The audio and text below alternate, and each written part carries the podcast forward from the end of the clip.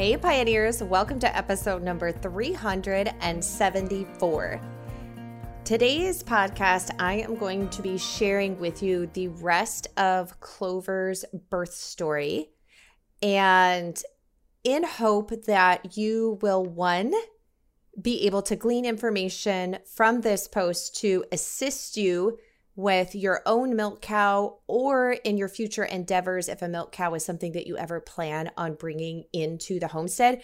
Honestly, it's the things that I wished I had known about having a milk cow and the difference between the milk cow and our beef cattle, specifically talking about their health needs and especially surrounding their births because they are vastly different in a lot of ways that having been raised on a cattle farm and having a herd of beef cattle of our own for 20 years, my husband and I, I was not prepared for the very vast differences between the dairy cow versus the beef cow. So I want to share all of that with you. And I also want to share with you the realities of this homestead life. So even somebody who was raised as a homesteader, I'm a fifth generation homesteader, uh, third generation cattle keeper, farmer. There's still hard times, and there's still times when things go honestly like drastically the opposite of what you would want. And I just think that people need to know that side of homesteading too, so that we're painting a realistic picture and one that you don't feel like a failure. Because if you homestead long enough with livestock, I can guarantee that at some point you are going to face a situation like this. Not necessarily maybe with a cow in birth, but if you have livestock, you are going to face times when they are going to require medical help and even though you have done everything right, they may still die. And I just think it's something that we need to have a really honest conversation about. And I tried to record this podcast episode, quite honestly, for you earlier. And I am just going to be really honest. This is going to be a hard podcast for me to record because I still have a hard time talking about this without crying. So, if you have caught any of my earlier episodes in regards to our milk cow journey, I talked in episode number 372, which was our part four of the Q&A, um, and episode 370, which was livestock questions answered. Um, I talked about our milk cow Clover, and I've got even some previous episodes back when we first got Clover as well. So in the blog post that accompanies today's episode. I'll have links to all of that if you want to go back and listen to that part of the story. And to access that, you'll go to melissaknorris.com forward slash 374. That's just the number 374, melissaknorris.com forward slash 374, because this is episode number 374. And we'll also have a link to the YouTube video that I did with Clover. And that was a video that we shot when she was beginning to go into labor. And that video was taken uh, three days before Clover actually died. So I'm not going to talk a whole lot about that because I want to get into the other parts, the rest of her story. And I'm going to try to do it without having to stop and pause and cry so that I can actually get it out. So thank you for for just bearing with me through this episode. So first off, just a little bit of a encapsulation in case you haven't seen any of the other that video that I'm referencing, an article that has been up on the website that you can go and check out that went live this Wednesday if you're listening to this episode when it releases on Friday. But Clover had the last two weeks of her pregnancy, she had been struggling. She would lay down. And of course, when you are largely pregnant, it's normal that they will lay down. but she would lay down and we had a couple of episodes where she was down for 24 hours and then she would get back up and she would be up for a couple of days and then she would go back down and we kind of just thought like hey she's just preparing she's getting ready to go into labor um, she was an older cow so this is just her normal I had been on in contact with our vet when she went down. We had had some different conversations um, and they had been coaching me through with Clover, particularly uh, things to do. So we were very much in contact with our vet um, and making sure we were doing the very best for Clover based upon what her symptoms were and what was going on, what was presenting itself. So she went down again on a Monday, but she was showing a lot of signs of actually going into labor. So her vulva was very uh, swollen and di- showing signs of dilation. She had a lot of mucus coming out, which all of these are signs that they are she would have been going into labor. And when a cow births, at least most of ours, they do so like they're laying down. So she had been laying down and I kept going out thinking I'm going to see her in active labor any time now because of the signs that she was presenting. Well, we went into day two and she had been down and had not gotten up. She was alert. She was up on her sternum, meaning she was upright, not laying down prone. And she was eating food. She was drinking. She was doing really well. I was checking her ears and her nose because with dairy cows, this is where the difference between a dairy cow and a beef cow when they begin to go into labor and have their babies, where everything just gets really different. So, dairy cows when they have their babies, they start producing a ton of, well, first is colostrum, but then they go into, they bag up and they produce a lot of milk. But because they've not been producing milk the last at least two months of pregnancy, and Clover actually, we dried her up when she was five months along, which meant the last four months, she wasn't producing any milk. So when they begin to bag up and their body goes back into producing a large amount of milk, they get something that we call milk fever. And that is where the calcium in their body all goes to creating that milk and it depletes their body of their calcium levels and it can deplete, deplete it to such a degree that they can actually die from it. Like it's a very uh, serious thing. So, some of the ways that you can notice that this is happening is if their nose and their ears are cold, that is a sign. Um, if their front legs start to get really uh, wobbly or they kind of are like staggering, um, sometimes that when they're standing in a stall, they'll like push their head against the wall or a post or, or something like that. All of those can be varying signs that they are beginning to experience calcium depletion, and you need to give them calcium. Now, in addition to just giving them extra calcium, they need to have enough magnesium on board so that they can actually absorb the calcium. Because if their magnesium levels are low at the same time the calcium levels are low, you can give them all the calcium you want, but they're not going to be able to absorb it and then it's not going to do any good. So that's kind of just like the skinny on on milk fever. And it's very common with dairy cows, especially high production dairy cows, meaning they produce a lot of milk. And Clover was half Jersey, half Holstein and she was a very large producer when it, at once a day milking, which you can go and listen to that story when we got her. Um, she was already at once a day milking and she produced almost four gallons of milk at a once a day milking at five months into her lactation, meaning it had been five months since she had birthed the calf. And at once a day milking, she was giving us almost four gallons of milk a day, which is really high production. So we knew that she would be at risk for milk fever. And usually, the older the cow is, the higher their risk level for milk fever. So, again, nothing we have ever worried about with the dairy, or I mean, our beef cattle. That's not something that's very, I've never even heard of it with beef cattle. I didn't even know what milk fever was until I started looking into dairy cows and, and started hearing people talk about milk fever. I'm like, what is milk fever? That's what it is. So, typically, what you will do with a cow, a dairy cow, is as soon as they give birth, you are going to give them an oral drenching, which is liquid form that you just basically put down the back of their throat and they swallow. And that will be a mixture of calcium. It can either be straight calcium or it can be calcium that has some magnesium and potassium in it to help with better absorption if those other levels are low. You can also do it in bolus form. So this is something that you'll get. It, they call it a baller gun. You're not shooting them.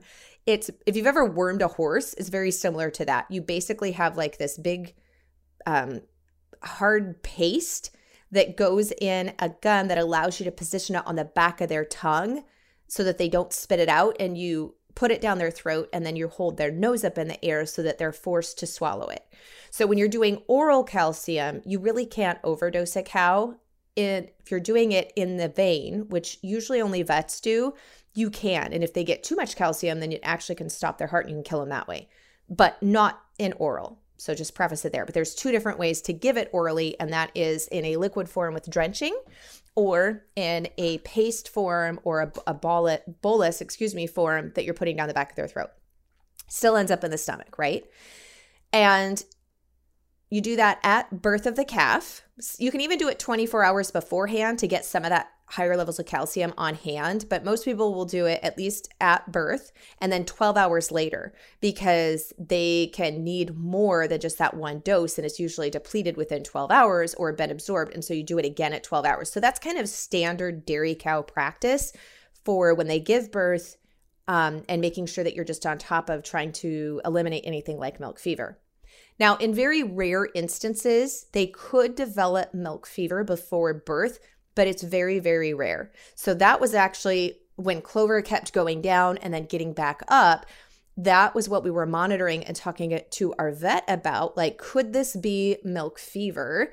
And she didn't really exhibit any of those signs that I mentioned cold ears, cold nose, etc. But we did give her a dose of the calcium just to be on the safe side. And it didn't really seem to affect anything one way or the other when she was kind of having those issues. So we were pretty sure that that wasn't it. But it's not going to hurt anything to give them that one dose of the calcium, just in case that it was it before she had the baby. So by that the third morning when she still had not delivered the baby but had been down with all the signs of being in labor but not actually birthing the calf I could feel the calf, and you can actually see that on the video. Um, it was really fun. We were filming, and and I was, you know, examining her, and the calf kicked my hand, and it was a really fun moment. But I called the vet because I'm like, hey, this is how long she's been down. These are the symptoms, but she's not actually producing it in hard labor. Like she's not contracting hard. Um, I can't feel the uterus contracting. We, I need you to come out and induce her. So vet came out, got here at 3:30 in the afternoon on Wednesday. And we did dexamethasone and prolaxin. So dexamethasone is a steroid and it's an anti-inflammatory, and then the prolaxin, those two work together to get her into labor. So that's how you induce a, a cow. And he said, usually within giving them the dose of this, she you'll have a calf on the ground in 24 hours. So he said, because she's been down for a couple of days, um, I really want to see her on her feet because she probably won't calf until tomorrow. Do you know anybody that has a hip clamp? So we had tried to get Clover up when she had went down with using some straps in our tractor, but we weren't able to get her up because we could only get the straps under the her front legs and chest area. Um, it, it, it's dangerous when you're trying to lift a cow with straps when they're really largely pregnant and with their udder already starting to fill up with milk to get between their udder and their hind legs. And she was just in a position that we weren't able to do that with the tractor in order to lift her up.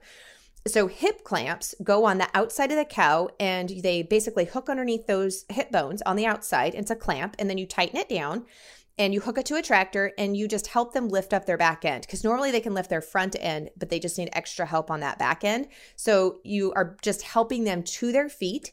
And then as soon as they're standing you remove the hip clamps and that's how you, that's that's what you do. Because if a cow is down for too long they can develop compartmental syndrome. And that's where blood flow has been cut off from certain areas for too long. It falls asleep.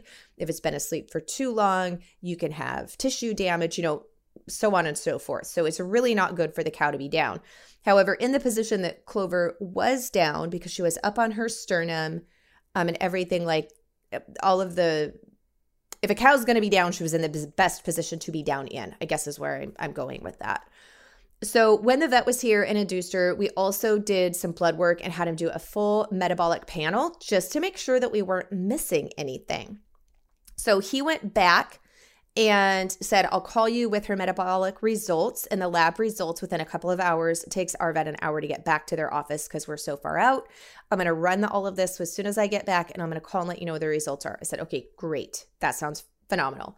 So I was able to contact a local dairy that actually just came into our area and got licensed as a raw milk dairy. And they lived about 20 minutes from us in September so I was thrilled to find out that there was another raw milk dairy and that she had a hip clamp. I actually reached out to all of our other uh, ranching and farmer cattle friends in the area, and none of them have that. And mainly because beef cattle just don't go down like that very often. Not to say they don't ever go down, but you don't usually need hip clamps that much for a beef operation.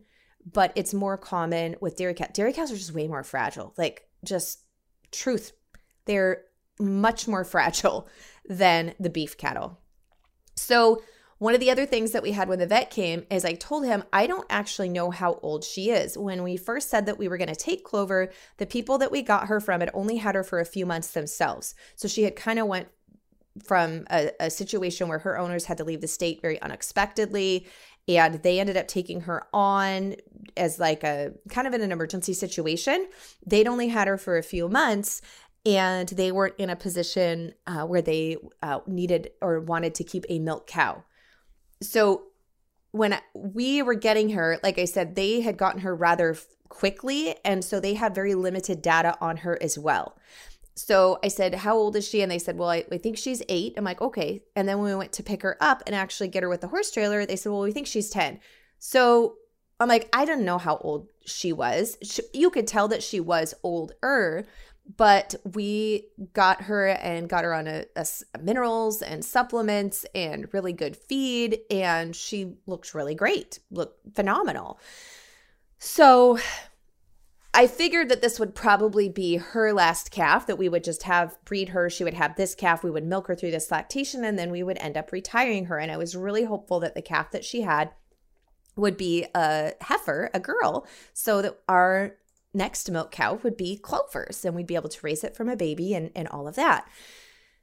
Well, when the vet came, you can't look at a cow's teeth and know their exact age like you can with a horse, but you can look at their teeth and get a pretty good idea. And so I told him, we don't really know how old she is. We were told that maybe around 10. So he looked at her teeth and he's like, this cow is far from 10. So we don't actually know how old Clover was, but she's, she was very, she was much older than 10. And I'm saying this because had I known how much harder birthing is on dairy cattle, we would have never bred her at that age. Now, a lot of family milk cows, people say up to 20 years if they've been taken care of and not pushed to mass production like you would see in a, a regular large conventional dairy, that they can breed and have calves on and still be milking up to 20 years of age.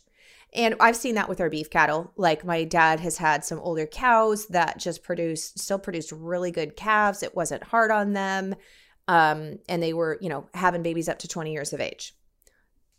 However, I would not breed a milk cow that old, and we would not have bred, had Clover bred back if we had known her true age. So that's kind of lesson number one is I would not get a milk cow that was really old unless I knew we were only going to milk her through that milking and when she dried up that that was going to be it. I wouldn't take the risk and the chance having went through what we've just went through. The other thing is our beef cattle have had calves in winter, went through pregnancy in winter. Now, ideally, your calves are calving in your cows, excuse me, are calving in spring and or summer so that the calves are established. It's not super hard weather on them, super cold because babies, baby calves can get pneumonia if it's really bad weather. And in the dead of winter, it is harder on all animals. They're using more of their energy in order to stay warm um, than they would obviously in the spring and in the summer. But that being said, we have definitely had our beef cattle and we run a Hereford Angus mix, a little bit of Maine Anjou. Um, my dad had full heifers, a little bit of red Angus. So we've had some different beef cattle breeds, and they have all been fine being pregnant through winter and even birthing in winter months. So we try to have the majority of them bred so that they are not calving in the middle of winter.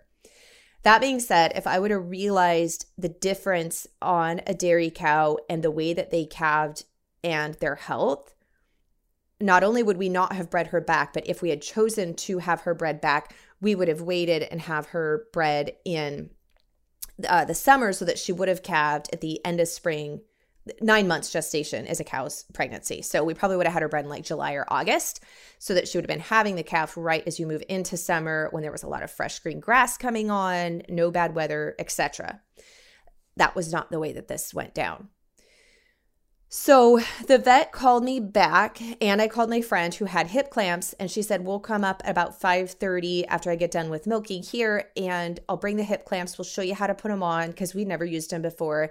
And we'll get her up and we'll leave the hip clamps with you because you might have to use them a few times until she has the calf.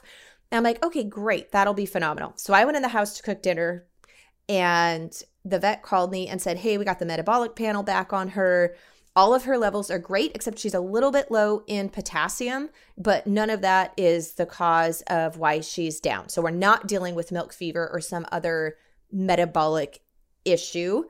And I'm like, okay, great. That is like relief. Good to know. Fantastic. So my friend comes. It's like probably about six o'clock in the evening, and it's dark at that time here where we live now and with the hip clamps. And so we all put on our headlamps and go out into the field. And my husband fired up the tractor. So we had the headlights from the tractor. And we go out because we're just going to lift her up, thinking she's not going to be into full labor until the next day. And when we get out there, there is a hoof coming out. Girlfriend is in full on labor. I'm like, oh, wow, like that was fast. Even the vet missed that she was actually that far into labor. She's been laboring all day today. So uh, we look and upon further inspection, that hoof and back leg that's out, it's a hind leg, which means baby is breech. And that's not a good thing. And then as we reach in to feel the leg, we also discover not only is the calf breech, it's also upside down, which explains why poor Clover was in labor for so long and also why she was having so many issues because of the position that the baby was in breech and upside down. So thankfully, my friend was here because we had to help Clover and we had to pull the calf. Now, our 20 plus years of beef cattle of my husband and I, we have never had to pull a calf. Our beef cattle have always delivered the calves fine. We've never had to pull. My dad had a much larger herd when I was growing up. My dad had a herd of about 130 head of cattle. Uh, my husband Clay and I, we run with our acreage. Well, before we got the farm, down the road, which will now be able to increase our herd size.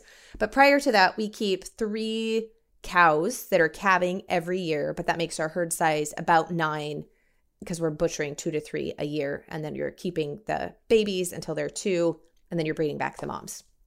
So the math over 20 years, that amount of cows, we've never had to pull one.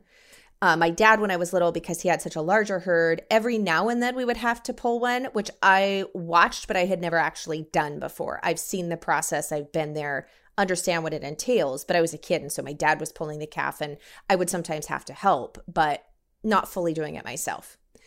Just so that you know how often do you actually have to assist and pull a calf in breeds, like that's been our experience. But having to assist dairy cows, they have more narrow hips. It's just their conformation you normally have to assist a dairy cow much more often than you do beef cattle.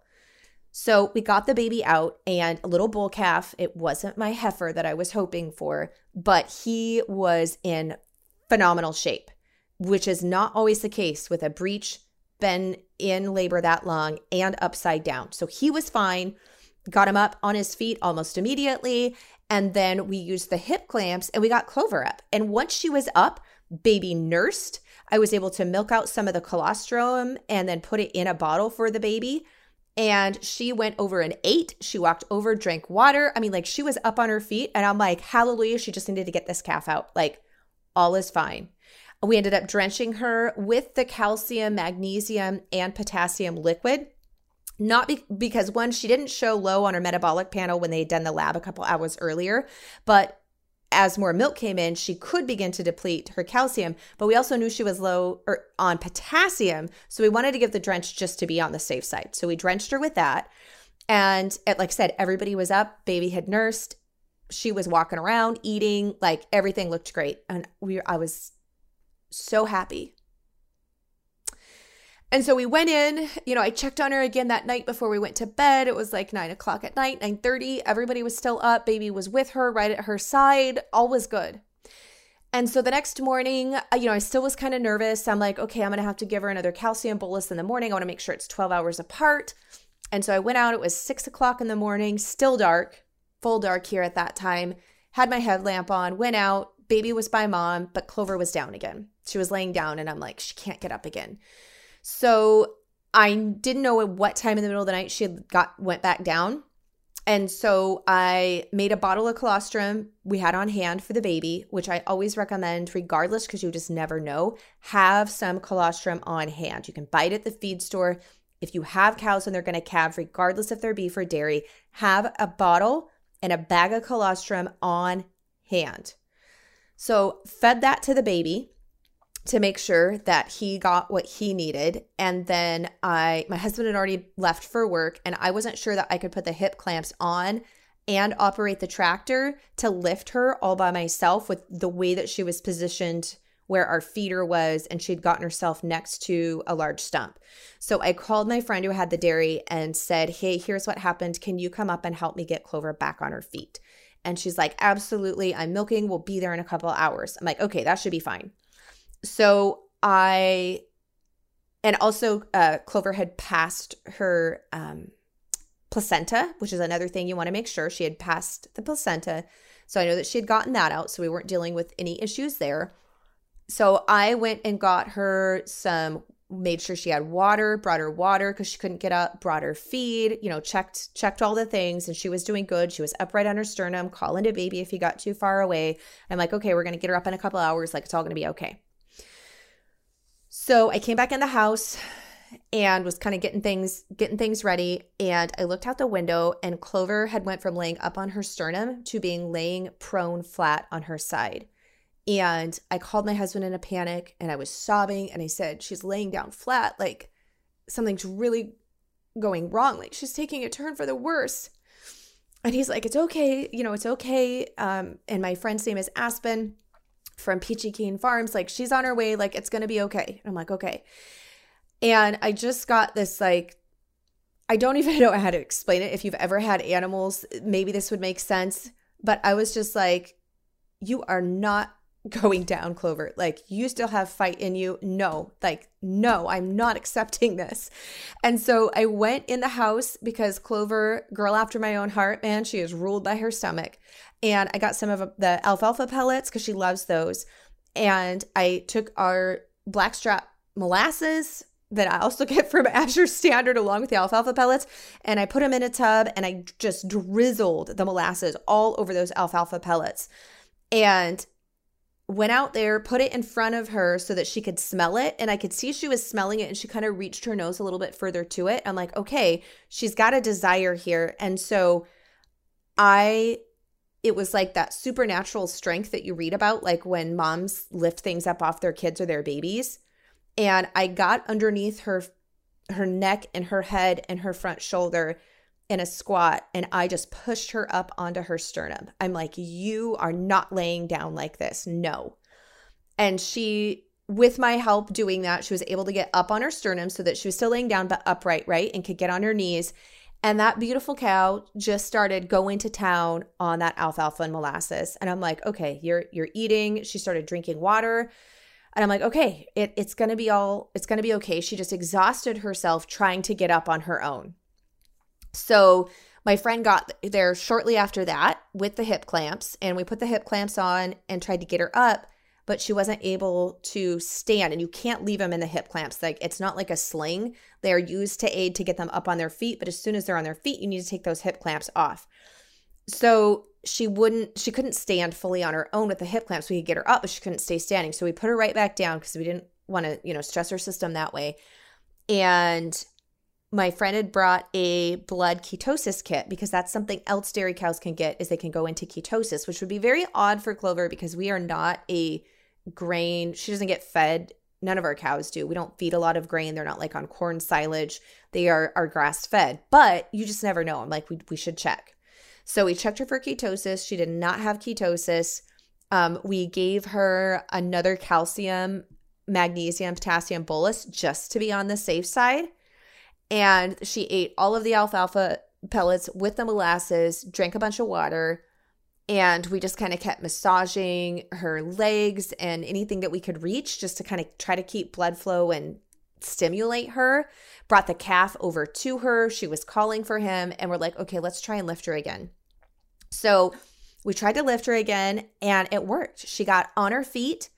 Baby was able to nurse again. I was able to milk a little bit out of her other quarters, and then we put that in a bottle and fed it to the baby. Because at this point, I'm starting to get worried about mastitis because when she was laying down, there was no way the calf could reach any of her nipples, and she wasn't getting milked out all the way. He wasn't able to nurse. And so I was also worried about mastitis because she has had mastitis in the past. So I was really relieved. I'm like, okay, she's back up on her feet. And so my friend said, you know, I'm just going to leave the hip clamps here. You know, you may over the next few days, just anytime she lays down, you're just going to have to use the hip clamps to get her up till she can build back her strength, fully get. Eh, there could have been some pinched nerves, some damage done with the way the baby was in and breech. So just kind of expect this, like expect her to go down and that you're going to have to get her back up. And it's just going to be a process for the next few days. I'm like, okay, no problem. So I decided I needed to go and get some more just in case she was down and, and couldn't get her up that I needed to get some more colostrum from the bait for the baby because for the first 24 hours ideally they get like 2 gallons of colostrum um, and he had only gotten from what I could tell that I'd milked out and put in the bottle and he couldn't have gotten a whole lot more when he was nursing he'd only gotten um, from Clover a quart and then he'd had half a gallon of the colostrum. And so I'm like, he, I got to go get more colostrum and some supplies. So she was up on her feet again, walking all the way across the field to the feeder to the water. I'm like, it's all good. Like we're we're good. So I ran to town, which took me about an hour and a half. And by the time I got back home, she was down again. And so I'm like, this is okay. I know how to do this. So I put the hip clamps on by myself with the tractor, got her back up on her feet, and I'm like, this is just what we're we're gonna do. You know, I'm just gonna have to keep getting her up and it's gonna be okay. And so that time I got her up on her feet. That was the last time I could get her up. I got her on her feet and she started walking, but I could tell that she wasn't walking normal. And her front feet, they literally just went out from underneath her. It wasn't that she tripped, it wasn't that she was trying to lay down. They literally weren't working. And so she went down. And I that's when I realized I'm like, there's something more serious wrong here. This is not just her being weak. Um, like literally her her legs aren't working. And it's not milk fever, which can be a sign like we've she's had all of the doses and everything. We've done metabolic panels. Like that's not what's going on here. Like there's something else wrong. And so I couldn't get her up and we I called the vet and he said, you know, just keep give her some time, give her some more food, let her rest. And every four hours, I want you to try to get her up with the hip clamps. Like, give her time in between, but try to keep getting her up. I'm like, okay, no problem.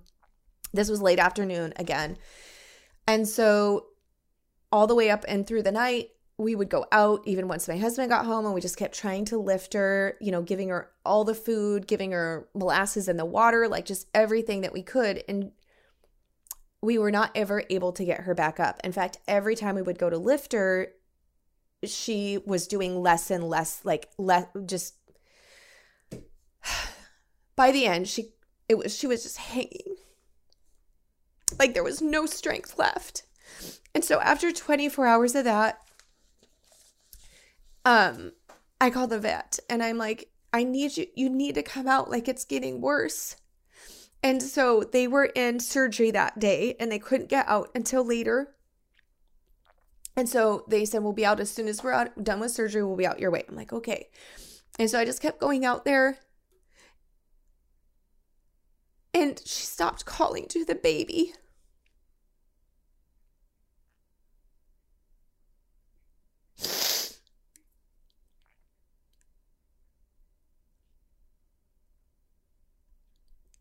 And I knew once she stopped calling to him because all prior to that, she would just call him anytime he got away from her.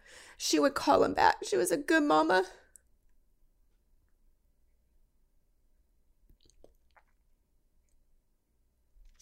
And then the vet came and he came out and assessed her and we went over all of her, you know, all of her history, all of the lab work that we had had done and he said that they'd actually been in consultation with some of the other vets because what her body condition looked like. She was she was thin and but she had went thin like gotten really thin in like a a week's time. Like uh, like drastically like if I hadn't have known what she was a week prior to her giving birth, like her body conditioning score, I wouldn't have thought it was the same cow.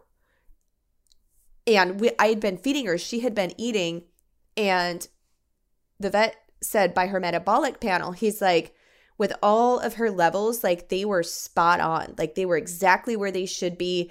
And she wasn't showing, um, they can look at, you know, you your body and, a, and an animal's body if they don't have enough nutrition, you start to consume muscle, right? If there's not enough nutrition, your body will break down muscle to feed itself. And so you can measure that in the bloodstream. And he said, with as skinny as she is, we should have seen massive metabolization of her muscles. And that's not happening on her blood panel. And all of her levels are really good. He said, I honestly think that she might have cancer because her body condition and everything that's happening to her is not matching. I can see her feed, I see your other cattle. Um, I can see what's happening in her blood panels, and it doesn't match. And he said, You know, you've done, he's like, You have done everything that you could. There's nothing I can suggest to you that you haven't done and that we haven't done. Like, you have done everything. And we were talking, and and Clover just laid her head over on her side, like curled into a ball, and I just knew she was done. And I knew that I was trying everything to keep her there from my heart, but she was ready to go.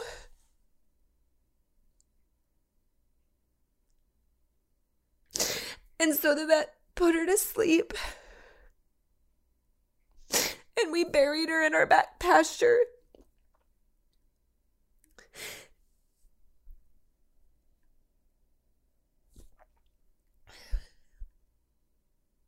And I've had some responses because I've been sharing this in my email newsletter and on social media a little bit. So if you've been following me along there, like thank you to everybody for your kind words and just your thoughts. Like the outpouring from the community. And part of me feels silly. Like I know I'm literally sobbing in your ear right now over a milk cow. But there's a bond that you have with a milk cow that I've never been able to have with beef cattle because I've always known from the time I was a little girl that we were raising them for meat and you don't become attached. It doesn't mean that you don't care about them. I am still sad on butcher day when it's butcher day and we're butchering our beef, even though that's what they're raised for and I know it. And it's been my entire life. I'm 42 years old and I've always been a part of the process I am grateful for it, but it doesn't mean you're like, but your day is not joyous. And the longer I do this, I sometimes feel like the emotional part gets harder. And I think a lot of times people think that as farmers and ranchers and even homesteaders, like that you're just calloused and hard hearted. But this is hard.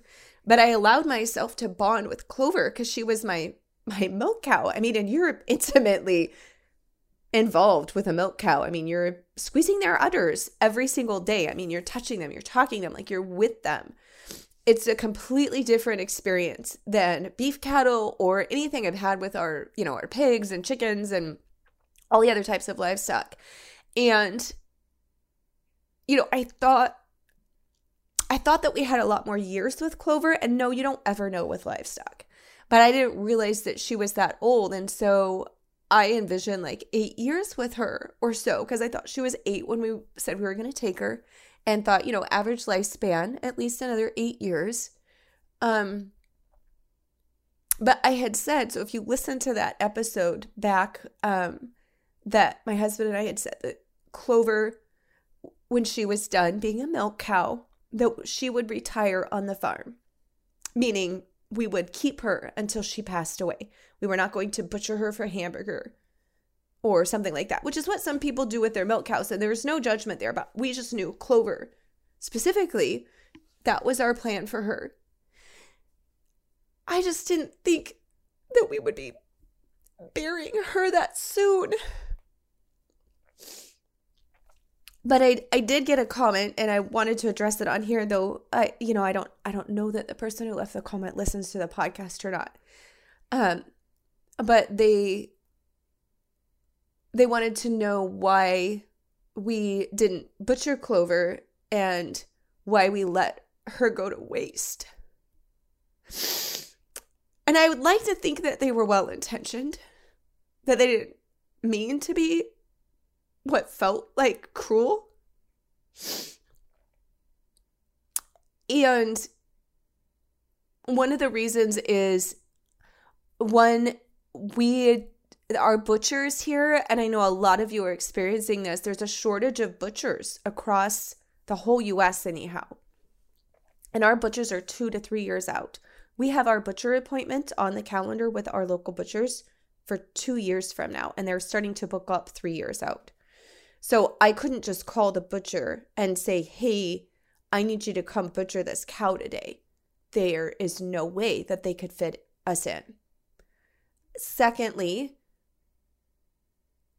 we don't need any more beef. My, my our freezers, because we have harvested our beef for the year, are full.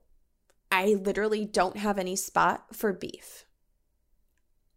Second,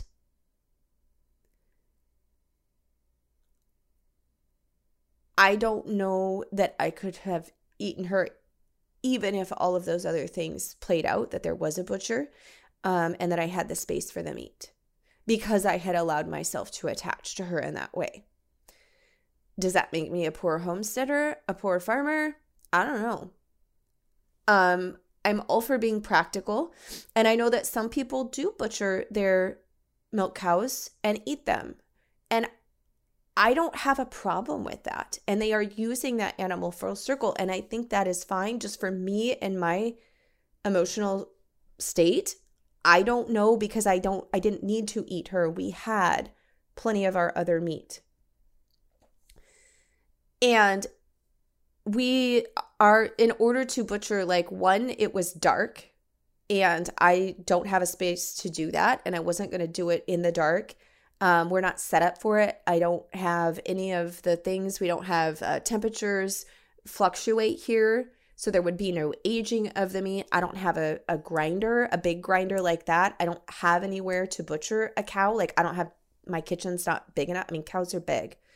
And I just was not in an emotional spot after we had been, you know, nursing her that at that point it had been in a week. And for the past almost two days, I had been trying to get her up like every four hours. Like I was, I was exhausted emotionally and physically and it was just not something that we wanted to do, to be honest.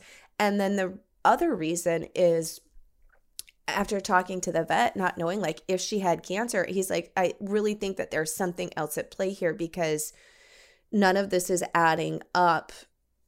I think that there's something we don't know about, like either cancer or some type of internal damage that we're just not able to assess.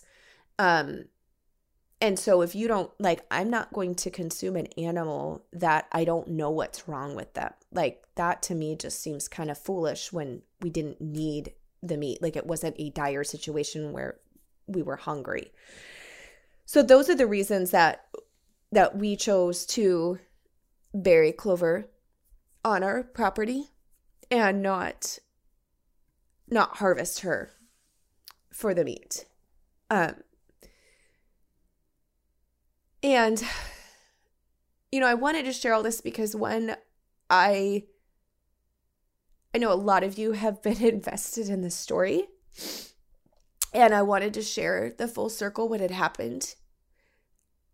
And also for anybody else who may be like I was and didn't quite realize all of those things. If you're looking at a cow to get as a milk cow, or you have, you know, a milk cow, I wish I had known all of the things about when to breed her, when not to breed her, to expect. Um, just all of the things that I laid out here. I wish I had known those sooner. So I hope that that helps someone not go through what we did, but also to know like even even if you do everything right, which I mean the vet said we did everything right, but I didn't feel like it because she didn't make it. That you're gonna have hard times when you're homesteading and in life in general. But to walk it anyways. To walk it anyways because it is worth it. This this way of life and the hard times, like there's been so much good that's come out of it. We became really good friends um with the Aspen who has the Peachy Keen Farms that I was telling you about the raw dairy. And if I did not had to reach out for hip clamps, I don't I mean maybe I would have met her later. I hope so, but I don't know. Um you know, I maybe have helped some of you and Clover, we only had her a short time. I didn't even have her a full year. But what was amazing is once we got her, there were people on our road who've lived here for 20 years. I've lived here my entire life.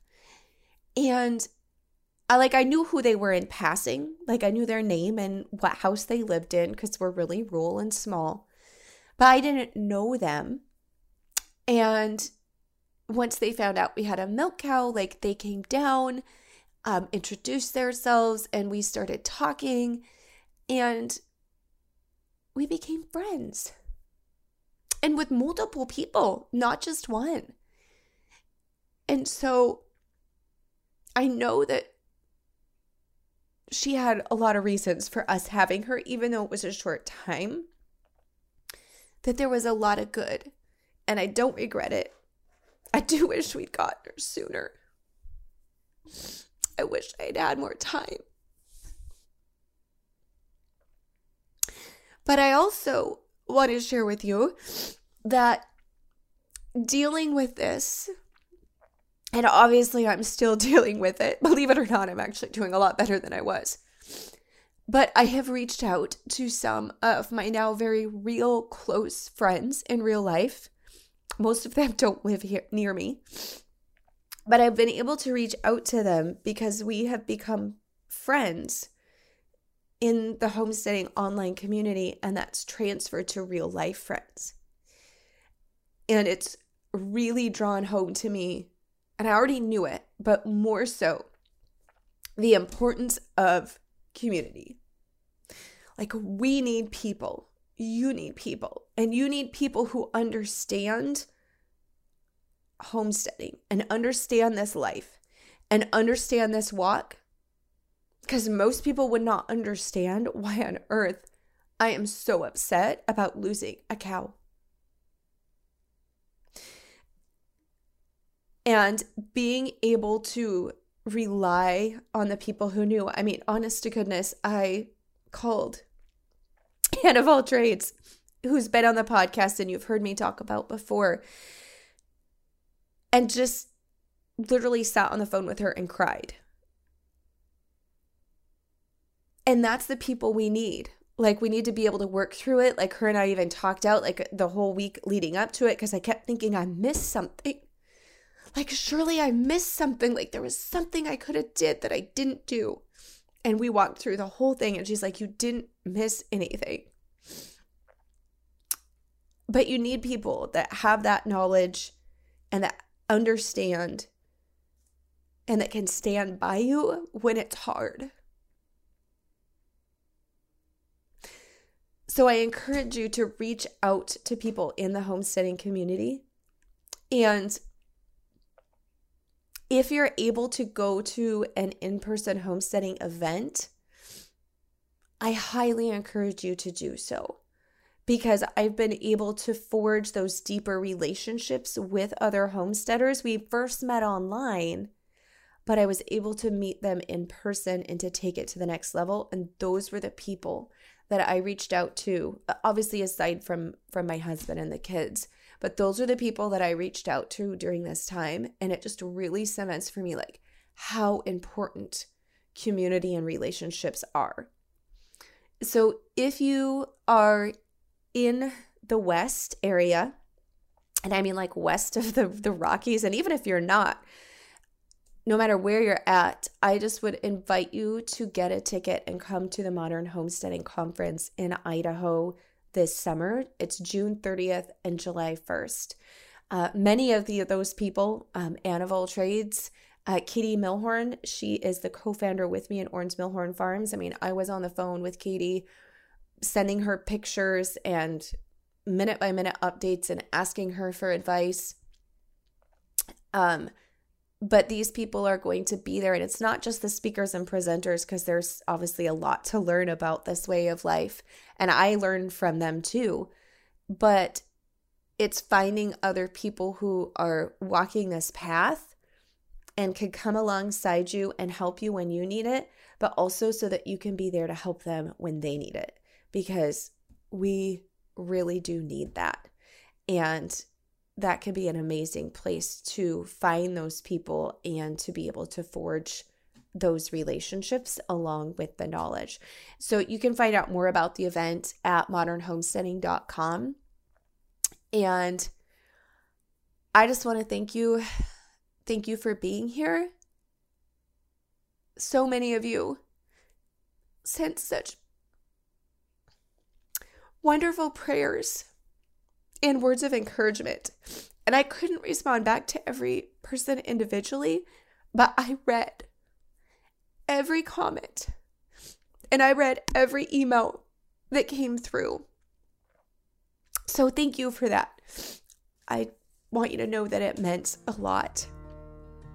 And I promise the next episodes will be more uplifting. But thank you if you've listened this far. Blessings and mason jars for now.